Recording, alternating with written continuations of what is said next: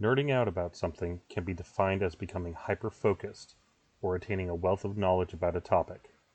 This is where we park our thoughts about anything really gaming, comic, life, those sorts of things. Welcome to the Co Nerdcast.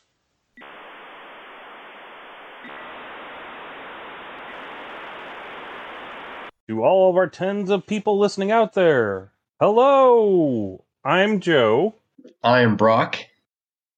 Lucas. And that brings us to n- tonight's topic the Dresden guys. We're doing it. We're talking about the Dresden files. Finally.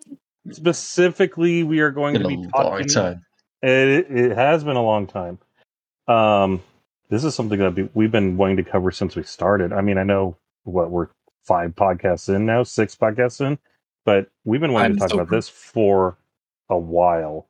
For months And now. I can't guarantee that we won't be talking about it again sometime down the line. Maybe we'll do a whole reread of the series. That might be fun. But regardless, that'd that would be. we are only going to be doing we're going to be talking about the book series there was a short-lived sci-fi channel series it was okay i And like just, to, just to let everyone know real quick, we will try not to spoil too much, but we're all really excited about it, uh, as you can probably Yeah. tell. And so go out and read the books. You know, please, if for anything, to talk to any of the three of us about it at least. But if you are worried about spoilers, I would be very cautious about proceeding at this point. yes yes yes yes spoiler warning okay uh i'm going to break this down first uh the first way that we have to do this is we already did a podcast on harry potter. So we're going to this is another sort of wizard mystery series. So we're going to do the basics of the dresden verse or how it compares to harry potter. Um so the best way i can describe it is that uh we are or rather uh harry potter is kid fantasy right? Yeah, 100%. Um, Dresden Files is more of a Tarantino esque pulp fiction. It's a it's a detective adventure series, really. Uh, Harry Yeah. Potter's about a kid discovering and learning that he's a wizard. Uh, the Dresden Files is more about well, that's fine and dandy. He knows he's a wizard. What does he do now? What's he going to do with it? Right. Um, it's a detective adventure series. Um, the and we have a couple of Brock will be going over the factions. Lucas will be going over the laws of magic.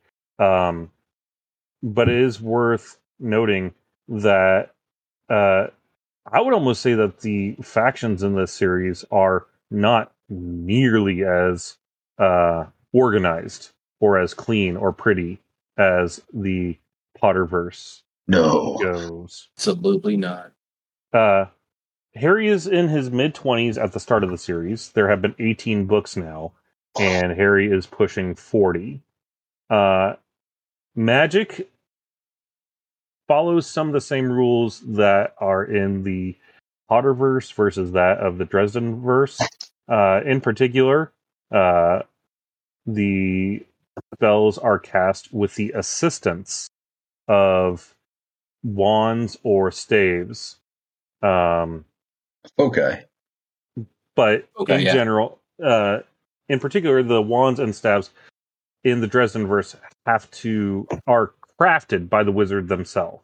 They're not simply chosen or received.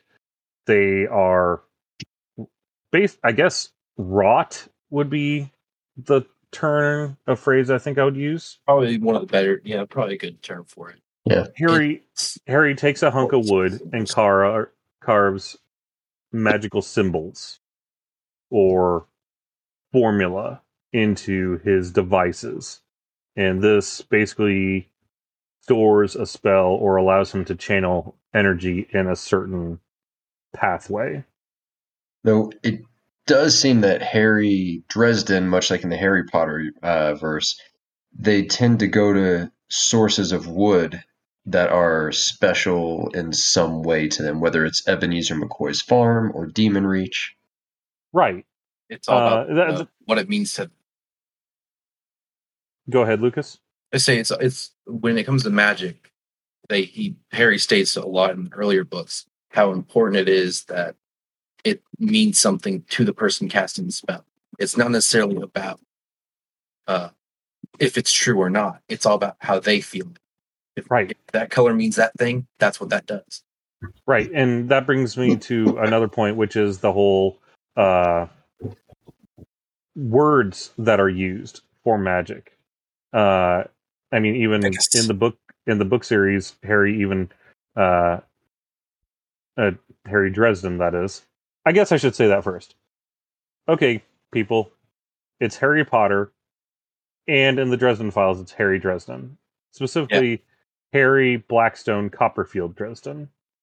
Um, that being said, uh, Harry kind of lampshades us in one of the books by saying, you know, I'm going to use my badly mangled Latin or, you know, faux Latin words to cast this spell. Uh, his main attack spell for crying out loud is Fuego, which, you know, is just he in a in a future in a book he says he says I missed Spanish class today. so um Um, that is that's, that's- fun. It's important because he missed Spanish, so he didn't really have a meaning associated with it because the the magic words in the Dresden universe are used as an insulation between the mind and the magic. Right. If you better that you don't know what they actually mean. and it's like he says in one of the books too. He said that if you were, you can, like 100% can cast magic without words, but it will eventually drive you insane because it's using your soul, your person, as the conduit at that point. And so it's slowly draining away from you. It's kind of like it's used as soul fire, but that's yes, words are important, but you don't have to use them, but you should because it keeps you sane. Um, he also makes a point that saying that he can cast spells without the aid of tools, but it's much less focused.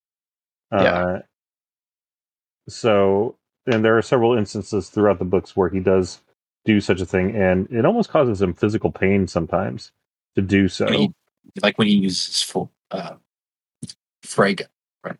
I can't Yeah. In, In Briga? Infriga, thank you. In like when he uses Infriga, he tends. I have remember him using a lot with just pain, and just because of his mantle, he didn't feel it, but it did his body. Um, but yeah, th- so that's basically how magic is cast. Uh, he does make a point of saying that spell books and stuff are are exist in this uh universe as well. Um, magical trinkets are a dime a dozen. We have seen artifacts that carry quite a bit of power with them, but uh, one of the big things behind the artifact, much like one of the big things behind magic in general, is just the belief in that magical artifact. Um, Mhm. Oh, that's what gi- that's what gives it Dumbo and his magic feather, Yep. essentially. I remember. Yep. Yeah. Um, but I think that's basically where I want to stop my part of things. If you're interested, again, go read the books. Yeah. Um, Brock, And what do you talk got? to us about it? Oh, and talk to us about it. yes. You're going to hear that a lot this uh, during this podcast. Brock, why don't you go ahead and take us into the next section? All right, so I'm going to be covering factions now. Uh, like you said, Joe, in the Potterverse, you kind of have Muggles, witches and wizards, and then magical creatures. And in the witches and wizards, of course, you could go up to different uh, divisions, whether that's the houses, uh, you know, or basically, if you're good, you're in. Usually, uh, to start, you're in one of three houses: Gryffindor, Hufflepuff, Ravenclaw, all that. But it's very simple um, the Dresden verse is much more gray between the factions. So a couple that we have, uh, And I don't- love it.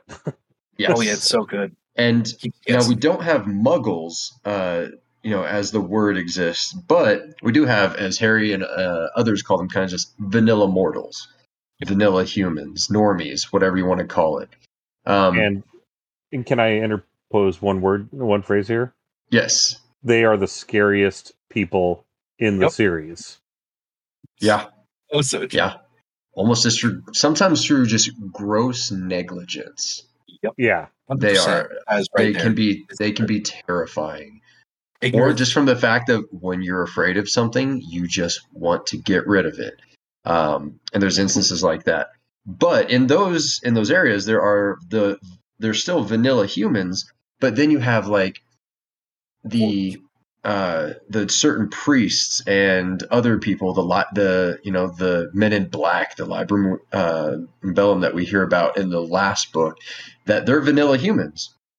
However, You're they have a of- working knowledge and so they are the eyes and the ears, you know, the Librum Bellum, the Men in Black are, you know, and so there are vanilla humans that know about the the magical world and they're canny to it. And those are the ones that are really terrifying.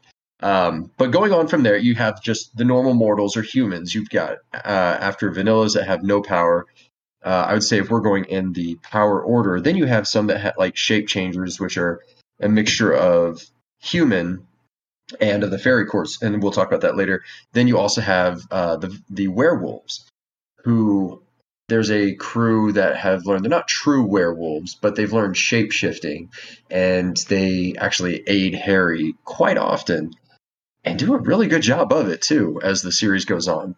Billy and the werewolves, um, but that's they've kind of built up in power, and they're going from there. Uh, next, you would probably have ectomancers like Mort Lindquist. Uh, they've got low grade, so low grade magical talents, and then once you get up to the rank of the White Council of Wizardry, these are the guys that they're human, you know, the men and women that are humans, but they've got a lot more firepower to offer, and these are the wizards of the White Council.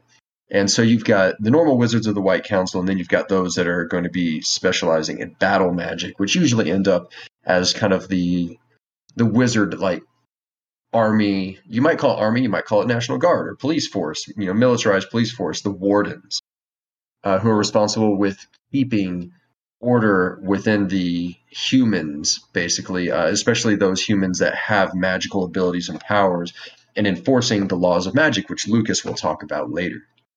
After that, uh, we're also going to talk. There's the Knights of the Cross, who are, for the most part, vanilla mortals, but they work with each one of them works with one of three holy swords that has, and again, spoilers, but has a nail from the crucifixion worked into the hilt of the sword. And their job is working with different priests of the church, uh, the Catholic Church, I presume, pretty much all around. Um, they are working against, in particular, not just the forces of evil, but they are working against the Knights of the Blackened Denarius, who are humans that have accepted one of uh, the silver coins that has a fallen angel inside. So there's the Knights of the Blackened Denarius that are working with or for the fallen, and the knights are trying to save the the humans that are enslaved by the fallen angels. Joe, Now, you're going to Yeah, uh, I was just wanting to bring up um, as far as the knights go, each knight has basically a tenet of the Christian faith, which is faith, hope, or love. And their sword uh, is then imbued with that kind of is, yeah, Fidelacchius is imbued Yeah. with the is the sword of faith. If you are Yeah. to if you were to ever lose faith, then the sword is unmade. Um, when you use it for something Esperacchius. Yep. Es- when you use And- it if you were to ever despair, Yeah. instead of you know continually have hope for better tomorrow, then that too would be. And then uh, Amoracchius, uh, I believe its main uh, flaw is blood of the innocent. Mhm. That is ever used, if that is ever shed by the sword, then it, you know, they lose their their they lose their ability. Yes. because they're particularly effective against evil and the fallen uh, angels that have enslaved the humans, and the humans are called the Knights of the Blackened Denarius uh, that work for the fallen angels. Like and we'll we could go way more into that, but we're gonna Yeah, that's hold still- off on that maybe for another conversation. But um, so apart from then the knights, the knights of the cross and the Blackened Denarius, then you can get into the not quite. They're not mortals. They're not immortals. All of them, but a lot of them are immortals. But they're definitely not human. And we're going to get into that. Uh, we'll start at a lower level with things like ghouls. Uh, you've got ghouls. You've got a lot of other magical creatures that are out there that are at lower levels. Ghouls can look like humans. Uh, they're usually used by as ar- uh, as armed and hired muscle by others, like Thugs. those. In, yeah, they're used as thugs because they can usually look like humans, but then when they need to, they can break it out. They're really, really strong, really fast, and horribly ugly. Uh, so going from ghouls, then you can go up uh, to some of the lower fairies that are called wild fae, which are going to be ogres, trolls, things like that. Um, one of my favorites, Toot Toot. Yep. Toot Toot of the of the Za Lord's Guard. Yeah. So He's your general toot. Yep. You move up from there to small, and he's a tiny little pixie like fairy. Moving from them, um, not quite related to them, but just we'll talk about them next, are the Svartalves, who are a very interesting race. They care more about truth and honor and their word, and they are scary if you cross them or if you stain their honor or try to use, as some characters have found, as you have tried to use them for a purpose other than what they would have done. They do not like to be manipulated and forced in other positions. They're also the artisans of the craft of the world. Uh, they are the best artisans for magical jewels, uh, trinkets, foci, whatever it might be. You would always go to a Svartalf. Um, going on from there, uh, the two courts of the fairies, which they do not like to be called, are the summer and the winter. Summer both are dangerous, but summer tend to be a little bit more. I guess you could. Most people think of them as good, um, or benevolent. Uh, not always the case, but they are led by each court is uh, the summer and the winter. Winter is more cold and dark, and they all have their place, but each is led by three queens. You have uh, the current reigning queen, who at this moment in the summer court is Titania, and the winter court is Mab, and then in the all right, then you have the uh, late winter, winter, summer, and winter ladies. Right now, it is Sarissa in the summer court, and right now in the winter court, it is Molly. Spoiler warning. It's Yeah. huge, absolutely gigantic. Like just Yep. We're sorry we ruined that for nuke. you. If, but to be fair, we've given Okay. several spoiler spoiler Exactly. alert already, saying this is going to happen. That's Um, right. It's your fault now. It is your Yeah. fault. I'm It's sorry. not ours. But then, apart from uh, the queens and the ladies, then up is the queen that was, who we don't quite know their roles, but we suspect that they are certain characters throughout different theological and mythological settings and uh, histories in the world, and they are the mothers. We have Mother Summer and Mother Winter, who we're still learning about. Now, moving on from them, uh, we have the four courts of the vampires, actually. We have the black, red, white, and don't forget the jade court of the vampires. We don't really talk much about the Jade Court. Uh, don't know a whole lot about them, but we know that at some point they exist, so maybe they'll come back into the story at some point. I get the Black I get Court- the oh, feeling. uh, sorry, I get the feeling that the Jade Court do not like to advertise. Yeah, they probably. I think so. I don't. I'm, I'm. I'm interested to see where they're from, just because jade is so commonly associated with Asia. I'm wondering if that's where the, that court was or is hidden and located. But we'll see. Actually, we don't know much about that. because there's But- there's, Go there's ahead, mythology of a different. Asia has Mhm. its own separate mythology about vampires or a vampiric light like uh, supernatural being, and so now you said that, it's like okay, maybe that's what they're going to go. But I have no idea what Jim's got in mind. But that seems like his kind of style. So to say something vague, and then run with it. Yep. So we'll see where that goes. Um, but the other courts, so the Black Court, think of them as uh, Bram Stoker's uh, Dracula. And actually, that book was in the Dresden universe. The, the uh, book Dracula was published so that people would know to use garlic, to use holy water, stakes, cut off their heads, stab through the heart. That's how you kill the Black Court. They're basically extremely strong, immortal walking corpses with scary powers. Not just superhuman strength, but some of them actually can uh, be not quite warlocks. I guess some of them actually have like almost they either were in life, they were wizards, or have those powers, and that's kind of terrifying. So they're some of the biggest, baddest, strongest vampires. But because of the book that was published, Bram Stoker's Dracula, they are one of the smaller courts. There's not that many of them left. The Red Court uh, and the Black Court drink blood. The Red Court uh, also drink blood, and they're really interesting because on the outside they appear to be beautiful men and women.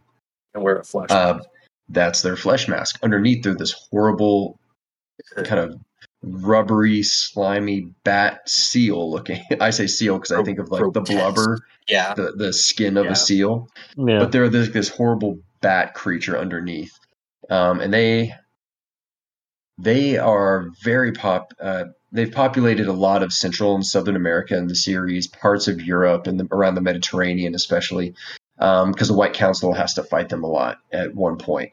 And I don't know. I, I don't. There's a spoiler I want to give away on that, but I don't Yeah, think I'm not. Even I on this. wouldn't. Even on don't. this, I'm not going to talk about. Yeah, it. exactly. So- I'm with you on that. I'm with you, but we just can't. so we're not going to talk about it, even on that.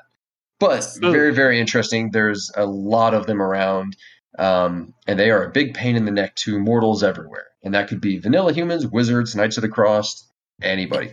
Um, moving on from them, we have what I think are probably some of the most interesting and entertaining vampires, the White Court.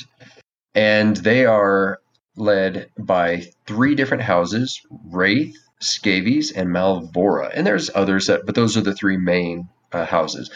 Uh, Skavis feeds on, for uh, correct me if I'm wrong here, guys. Skavis feeds on fear. Correct. Mal Malvora feeds on despair, and so these Malvora vampires they they look they're the, Dresden refers to the, the White Court sometimes as being the most dangerous because they look the most human. They are Mhm. off putting. They can slip in, get past your guard. Yeah. Here's the interesting thing. I mean, they are strong. They can have superhuman strength, speed. They can heal. They are immortal. Um, but they are the technically they are the weakest of the uh, vampire courts that we know more of, like the black and the red. Don't like I said, don't know much about the jade, but the white court are all apparently pretty darn attractive in all the houses. And I wait to say this last because the Raiths feed on the raw emotion, particularly raw emotion that comes from uh, basically sex. Yep. Lust. From sex, from lust, So and that's how they get it. So they feed on that life energy, and what, and so all three of the houses, whatever the emotion is that they feed off of, they're basically eating a portion of that person's life force and energy whenever they take it. I Um, I get the ahead. feeling that it's not not as I, I guess it's more like of what it. they like to eat yeah, because because they make they make that mention in one of the books where they can kind of go back and forth between the two between the three different energies. one of they, Um, they can, but I- the it also talks about. family members. Go ahead, Lucas. When one of the certain family members went over to House Malvora per se. It's in one of the books. I'm not trying to spoil too much, but he he goes to Malvora and now he feeds on fear. And so I'm kind of with Joe on this. I'm pretty sure they can. It's all about conquering the demon because they have a demon inside. They call it a demon that feeds on those emotions. They're closer to human beings, but that vampire in them is the demon that needs to feed on those things. It's it's it's sustenance is emotion. And I would say that yes, they they could kind of switch back and forth if they, you know, it really wants to, like Yeah, that one takes- does. You're right, Lucas.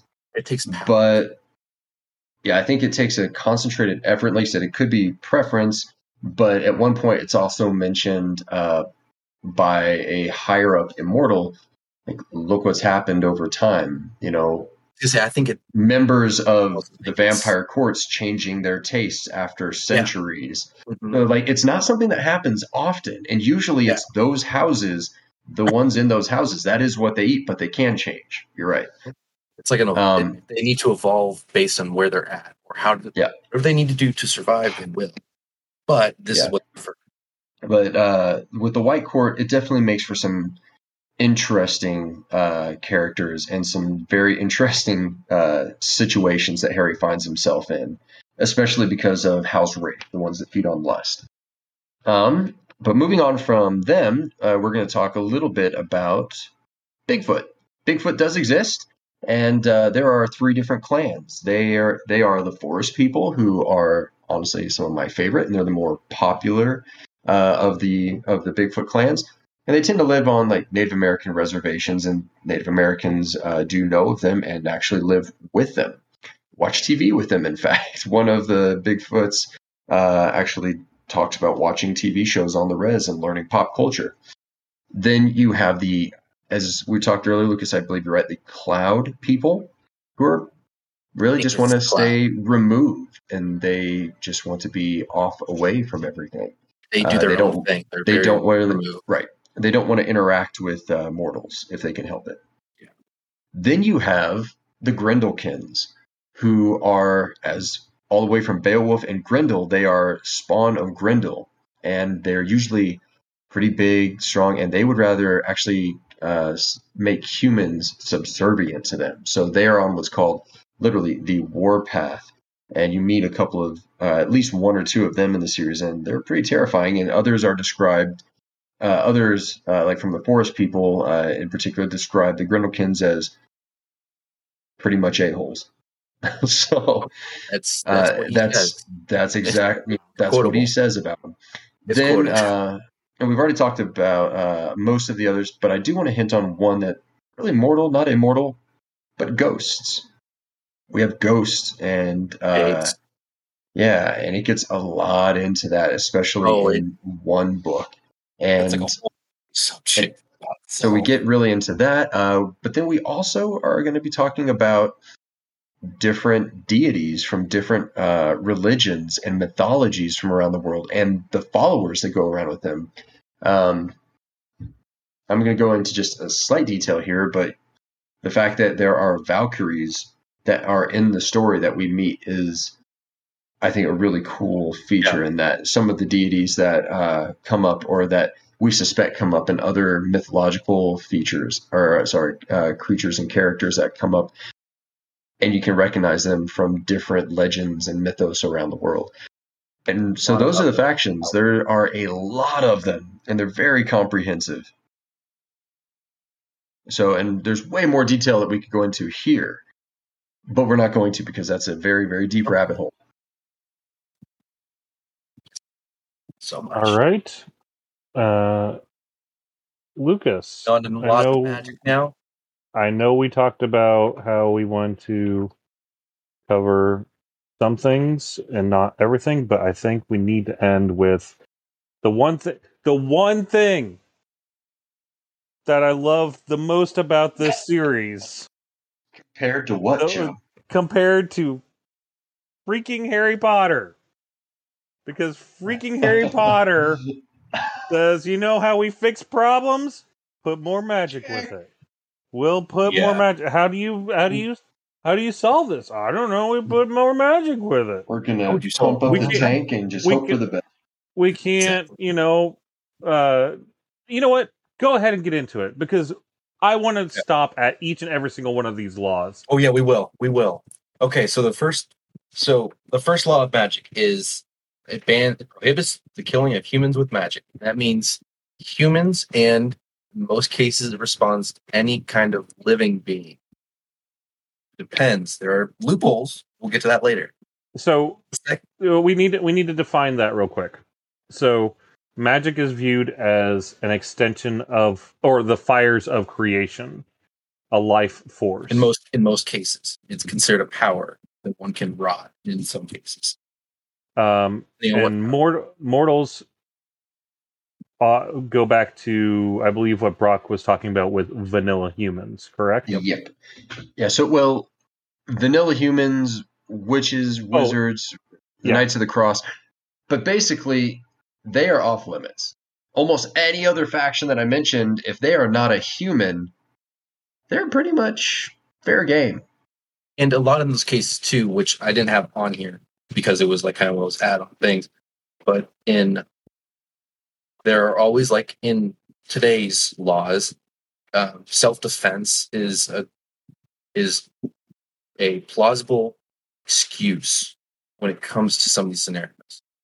But like, bro, Yeah. If you're if you're being attacked by somebody Yes. wielding magic, yes. yes, It does feel though that they don't like to give that exception. Nope, they do not. Especially it, it all just depends on the scenario. And as you'll find out when you read this this series and all, it always depends on the scenario and who you have backing you up. Hundred percent who is in your corner, that's how you're gonna win this entire fight. But it's like a general rule, don't kill people. Well, Rule. you can kill people. How can you kill people, Lucas? By shooting them. Yes, by shooting them you can. And it doesn't count as the first law of magic, which means Because he murdered as a warlock. Because that's Harry's loophole. That's why Yeah. he carries If big there's gun. vanilla humans, shoot them with a gun. If there's supernatural, kill them with magic. Actually, burn them. in hell. or or a gun. He will use either one. He's not picky. yeah, well, now, it when is he a bit, guns. as I said earlier, it is a bit um, tricky because he does series does exist in you know the city of Chicago, and as I want to say, uh, murder is both a state felony and a federal felony. So Harry's. And even if they didn't care, it is just wrong. even Yeah. if the state, even if state and Yeah. federal government didn't care, it is wrong. Yes, that is true. That is true, and that's kind of what a lot of these kind of base themselves off of. And a lot of the laws came from like the ethics. It, like I just said, it kind of comes from. They seem to have a base with today's laws and uh, law enforcement. And the second law is the law the it prohibits the shapeshifting of other beings. You can shapeshift yourself, but you cannot forcibly shapeshift another human being or thing into a different shape against their own will. That is prohibited. Now we haven't Carefully seen this code. law come up all No. that often. The closest we would have seen is when Harry's godmother transformed them all, you know, spoiler, into hounds. But again, she's that- not human. She it I doesn't apply to her. It's not covered in the Unseelie Accords either. So it it's like if she was a human wizard doing it, okay, it may have changed things because she really didn't ask for permission. They Right. said we get there fast, and she's like, okay, and then she did it at her own volition. Yeah, but yeah, a lot of this comes down to you cannot do any of these things to other humans, but non-humans and immortals are, They are kind of fair game. Yep. Then the third law uh, prohibits the forcible violation of a mortal human's mind. So mind control, mind uh, erasing, And mind alteration. and Joe is going to want to talk about this. Go ahead, Joe. Stupid Harry Potter and that stupid like befuddle charm or whatever it is, or Obliviate yes. Yep. Oh my Yep. god, that's the memory 100%. charm. That's- Obliviate. that's so. Invasive. Oh my god, it's so broke the- invasive. It Well, is. It's extremely. Not only that, but Moody, Mad Eye Moody would have been uh, probably beheaded by the White Council for turning Draco Malfoy into a ferret. yes. So there's two right there. We'll talk about both Moody, of Moody would have been murdered on a lot of violations. go I'm not even go ahead, joking. though. Yeah, yeah, I agree. Go ahead, Joe. I mean, You're you're wanting to. No, that that's just my main point though. This is the one thing. Like I we need to do a podcast about just mind control in general. I understand. Take every single one of these and go off of them for days. But I'm just saying in general, invading someone else's mind and just Oh, saying, "Oh no, no, no, that didn't happen." Yeah. These are not the droids you are looking for. Yep. That is not good. It's horrendous. And there's a reason that Harry in the part of the series is so concerned about one of the other characters in the series after they perform mind magic somebody without knowing that it was against the law. And they didn't realize what kind of dark things that brings up in you. Like it's like once you start doing something, you'll do it more more easily.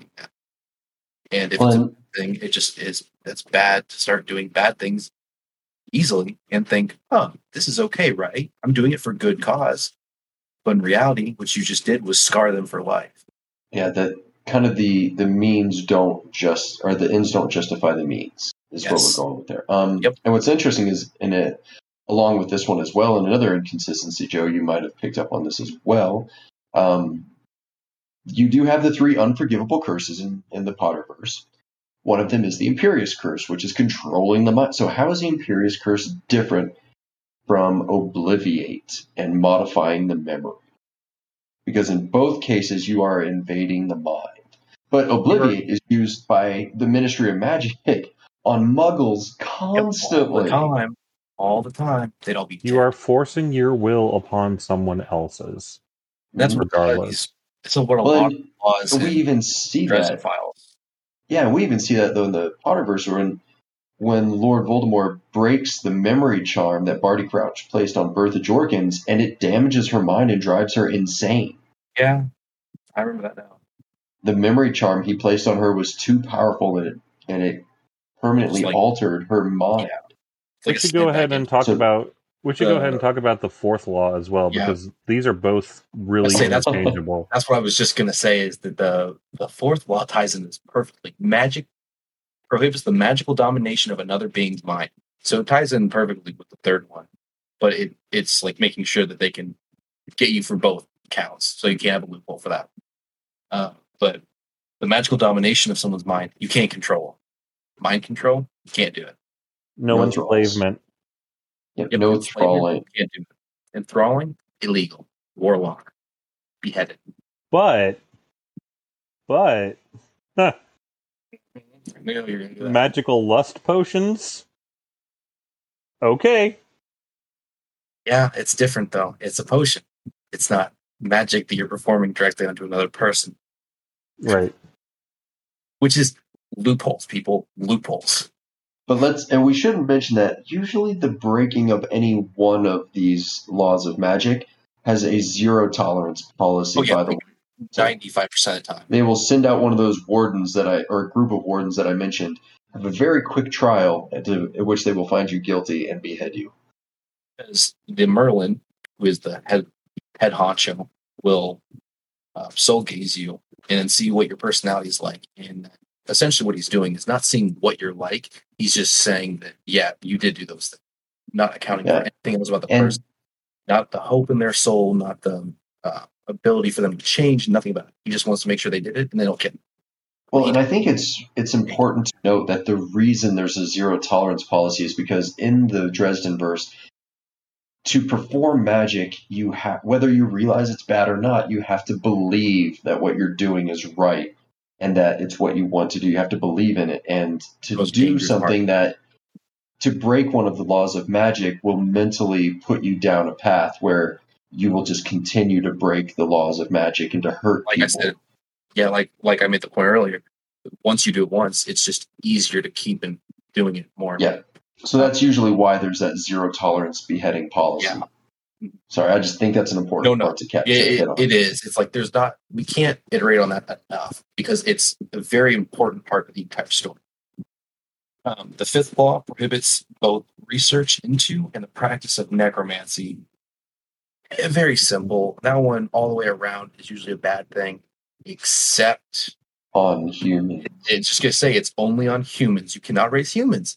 But now, let's say you want to raise raise uh, Now, raise there a, a very important point about this is that the reason that most people raise humans is because of the footprint that we leave.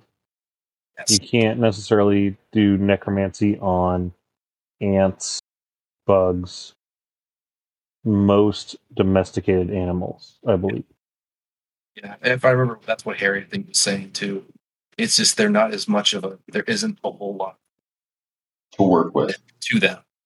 You're not working with anything. There's nothing to sculpt to reanimate the object with. Uh, but that he kind of explains necromancy in one of the books when it's one of the bigger topics of the book. And essentially I'd spoil the whole thing if I went into it, but it's it's awesome. Just saying. Harry does break it in a way. But he doesn't break. But he breaks it, but he doesn't.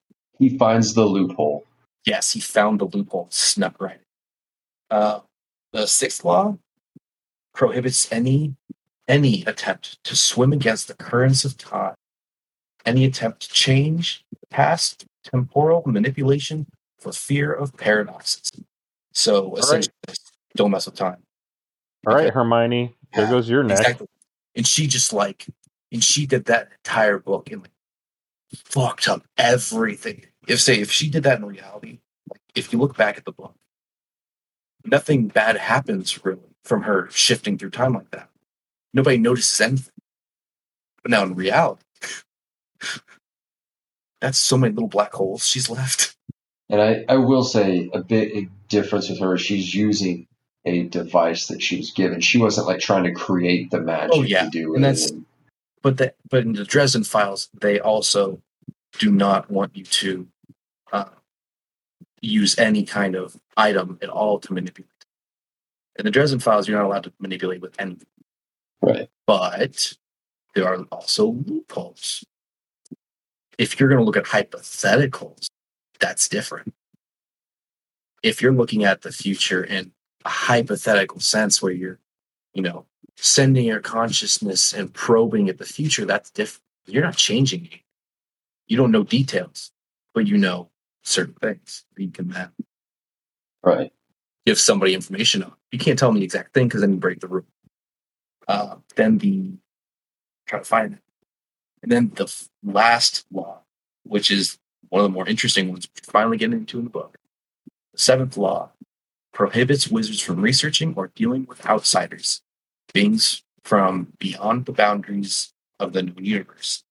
Which I did not touch on in the factions because they're not part of the universe. Exactly. They aren't because they are creatures that we do not understand. And they just, they, it, it's like, think about this. What was there before God? It's like one of those questions. Like, I, I don't know. What was there before the beginning of the universe? Who knows? People have theories. There's thoughts. There's theories. There's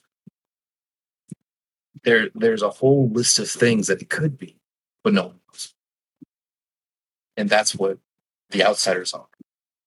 In in the series, we hear more about them you see more of their impact and things that are so bad about them. But the reason you cannot let them into our world is because they essentially devour our world's existence. They're like black holes. They just suck it all. They destroy it. They mess with the balance. As messed up as that balance may be, they mess up the balance of our, our universe. Our space They want to. They want to destroy it. they, that's what they are. They they are destroyers of universes. They they are. They're like a, um. I'm trying to think of the best science science pun for it. That there's nothing worse than the outsiders. I Anything- almost feel like they're kind of like the Cthulhu, yeah, uh, kinda, yeah, sort almost because that that kind of fits with the way they're being described. I think yeah. A being that's um, powerful a being that's powerful and the mere existence of it. drives you insane. Yeah, It's like there is no there is no comprehension of it. Yeah. really. you can't. Your brain can't process it. It kills you to look at the thing. But I think one of the interesting points about them is for them to affect our world, they have to make themselves vulnerable to it. and they willingly do it. Over Yeah. over. But they also have almost it- what seems like an endless amount of forces. Because uh you'll what if you read the books what you'll learn is that when you conjure something from the never never it doesn't belong in our like our human reality. So it has to use ectoplasm ectoplasm makes it a thing but when outsiders materialize in the world, it's different. Like that, but it's not. It's it's very interesting, and it's it's a very in depth kind of thing that we would have to talk things separately about when it comes to the outsiders and the theories we have about. It. But there's also this little tiny theory, a little bit of add on at the end, is that as you read through the series, you'll find that if you pay attention, you'll find that Harry has either found a loophole or broken most or some of the laws of magic. He hasn't broken all of them. Not all. He hasn't found a loophole for all of it.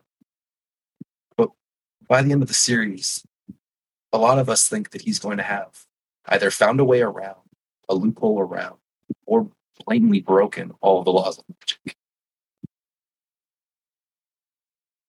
And yeah, I talked about the loopholes already. All right. Um, I actually feel like that's a pretty good overview for the series. What do you guys feel? That's a good overview. Oh, I would say one last thing on this point. And Joe, you and I have talked about this before. Lucas, I don't know if we have, so I wanted to bring this up. Another big distinction between the Potterverse and the Dresdenverse. What makes a witch or wizard strong in the Potterverse? Can anyone answer that? Like, why? Why are they strong? I really can't. I don't know. They they just have an insane amount of power, but They it just never really do. says because they all have unlimited power. They don't Whereas, you're right. whereas- they get trained. right, they just they have unlimited power. So how is one how is you know one wizard more powerful or stronger than the other? They never go into I that. think it just keep But in the- it out. But in the Dresden verse, it's like anything else. It's a finite resource that you can expend, depending on the on your own power, how much you've exercised it, how much you accrued and built up. And some people just have raw strength. Some people are bet are aren't as good at the heavy lifting, like blowing things up and you know pushing things over with wind or earth magic. But then you've got those that are really good at subtle things like veils, which is Finite, basically uh, distorting the the space around you and Yeah. And making it so you can't be seen, heard, even smelled by those that are really gifted with him. Harry's not very good with subtle stuff. And he even says he's more of a magical thug.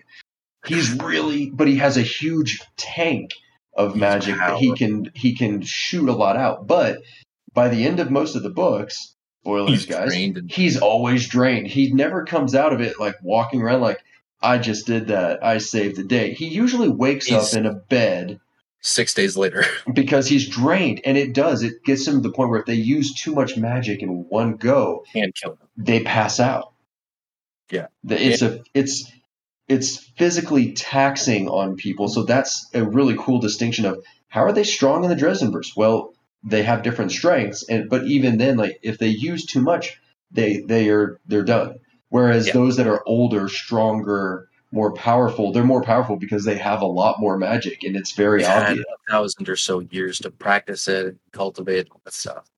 So, like- and Joe, that was something you told me first before I even started reading it. You said, How is everyone strong in Harry Potter? It, it doesn't make any sense. They have unlimited magical powers. Yeah, so I know this has much. been a an interesting gripe for uh, and, yours. and it does not matter where characters in the Potterverse use their abilities.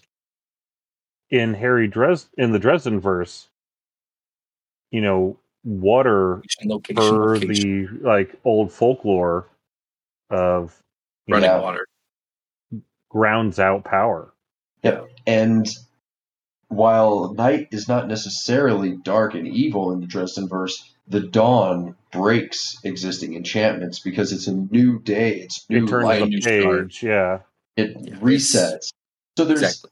There's almost a set of physics to magic in the Dresden verse that doesn't exist in the Potter verse, and it honestly, sh- I feel like should, because even magic, whenever you know, he says it one in once when he's playing D and D, he goes, it's not like you just cast fireball and it goes down and boom, because it expands, it does that, like so there are still there's physics in, in the Dresden verse that and how magic and however you cast it, the forces that are created and how they respond with their environment are very factual and scientifically based almost. It's really cool.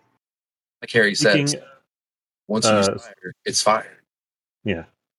Speaking of uh, gaming, because you did bring up D and D, uh, the Dresden Files book series was actually utilized as a jumping off point for our preferred tabletop um, experience, which is called Fate Core. Uh, like the, the game designers of Fate Core utilized, you know, basically the aspect to, uh, classification system in uh, the Dresden verse to create that tabletop environment. That's- Um, really? I remember you yeah. telling me that now, but I I forgot about that. But now that I remember, it's like yeah. I actually didn't know that. That's really cool. Uh, and There's- there's you pop- talking about like the how with Harry expends his abilities, those are the stunts. Those are the Yeah. things that You you, have a use token. fate points for. You- Yeah. Yeah, you have Before you need a, a break. Yeah, exactly. Um, and if he decides to push himself beyond that, then he causes himself physical or mental stress. He has his consequences that he Mhm. goes through. You know, he doesn't have a set amount of hit points per se. He, you know, there are scenes that he bows out from, and there are scenes that he bounces back from. Um, and sometimes he carries the consequence through the entire freaking book. Um, Yep. Yeah. One other thing that I wanted to say in wrapping up, because we are getting to that time. It's been about 50 minutes. Um, I don't know if you guys looked around my uh, room here. I've done a little bit of organizing um, in my office. Some games. I, I do have some I've seen 'em. games back there, but I uh, cleared one of my bookshelves off.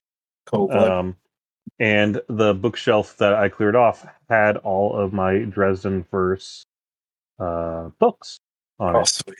I am going to actually give those. Uh, I don't know if she actually listens to this podcast, but I'm going to give those as a present to my kid sister um, because she was uh, she is a big Harry Potter fan. She's I believe a sophomore in college now and she's looking the, for she one? loves reading and so as a christmas gift you know i am going to gift 18 books to her Wow. so some of these i mean some of these uh you can get through in a day some of I'd say, these take a I've- little bit of time I got through like three quarters of the series in like two months, so it's doable. You I can mean- get up early and have a great day reading and go to bed at a reasonable hour. Yeah. So whenever uh whenever we lived over in England, whenever I lived over in England for a couple of years, um we we didn't have a lot of money, but the Dresden files there was a backlog of them and they were fairly cheap paperbacks Love it. For me to purchase. Yeah. And so that's how I started my love of Dresden Files. I saw I'd watched the sci-fi Mm. series and I hadn't didn't I knew it was a book series and so I just on a whim picked up Stormfront for I think like one or two pounds. Yeah. And Oh goodness. read the entirety of the book in like six hours. Oh Yeah. And then the next Did day, I went, you? next day I went back to that Literally cried, but bookstore and I purchased the next The one. next one. Yeah. And then the next day I went back to the bookstore and purchased the next one. And I Say, think all I that's actually how I did. Uh, that's how I did basically all the way up through White Knight. Wow. Yeah. Did it surprise you going from the sci-fi show to the books to learn that Murphy is a tiny uh, white Irish Catholic girl and not? I think I think No, part of the problem with I mean the I think it didn't impact me too much because unfortunately the series was so short lived. I none of the characters apart from apart from Bob in the series who was awesome in both the Yep. book series and the TV series. Uh he made an impact on me. Uh Morgan in the TV series is who I Oh, see wow. as Morgan in the book series. I need And that's who that's who I've carried with this Yeah. entire time in my mind. And then um and then Harry Dresden was, you know, I I've carried his image with me. I didn't. None of the other characters were important enough in that story for me to really, you know, have that kind of impact upon me. As a, I, I find it hilarious they just didn't put Murphy in because by the end of the books so far, Murphy is a huge part of the entire series. If she's mentioned in the book or not, she, They they put her in. It was just different. Mhm. okay. So instead of the five foot nothing, I think So, yeah. hair, usually how he describes her. Irish Catholic girl. Yeah. Irish Catholic Valkyrie. Don't call her a girl. Um, you Like, know, cute button or what do you call it? Like pug nose, cute button nose, that sort of cute thing. button yeah. nose thing. Yeah, Uh, instead of that, you had a, I would almost say like a mid 30s, almost early 40s, uh, uh, tall, dark, Latina woman. yeah. I, I saw pictures of the cast, and I, I picked out who Murphy was. I was like, that's an interesting pick for who they chose for Murphy, but Mhm. I'm not going to judge. him. but I mean, you know, to each their own. Yes, But like, the image that I have of Murphy now is not the one that I had from the series. But I continue to have the image of Bob from the series, and you know Dresden from the series.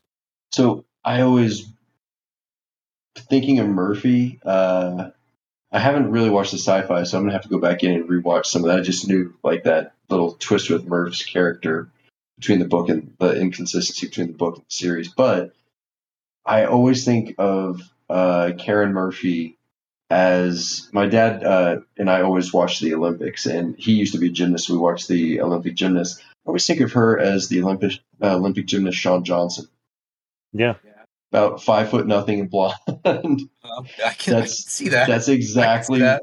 with kind of like a little bit of an upturned no, Yep. like nose, like as Dresden describes it. So I saw we were watching some uh, old Olympic footage uh, a little while ago. I was like, oh, who's this? It looks like Karen Murphy. Oh, Shawn Johnson. Yeah, I could see that.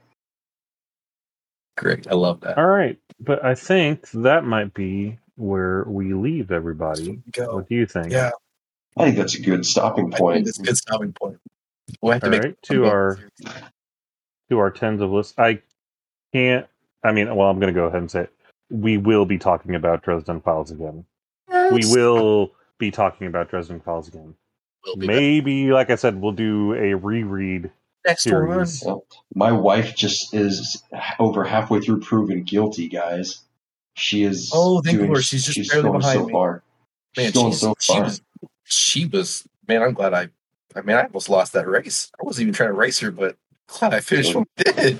she she's definitely kicking butt and so it's been interesting really fun to talk about We'll But talk to her after anyway, battleground.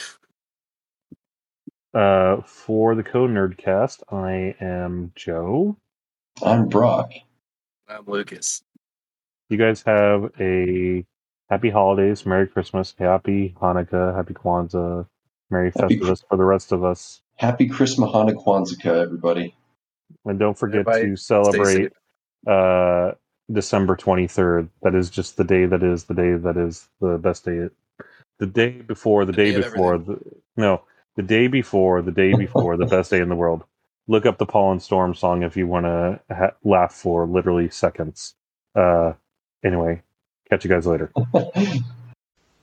Thanks for listening. If you would like to comment, ask a question, or just say hey, you can do so by dropping us an email at conerdcast at gmail.com.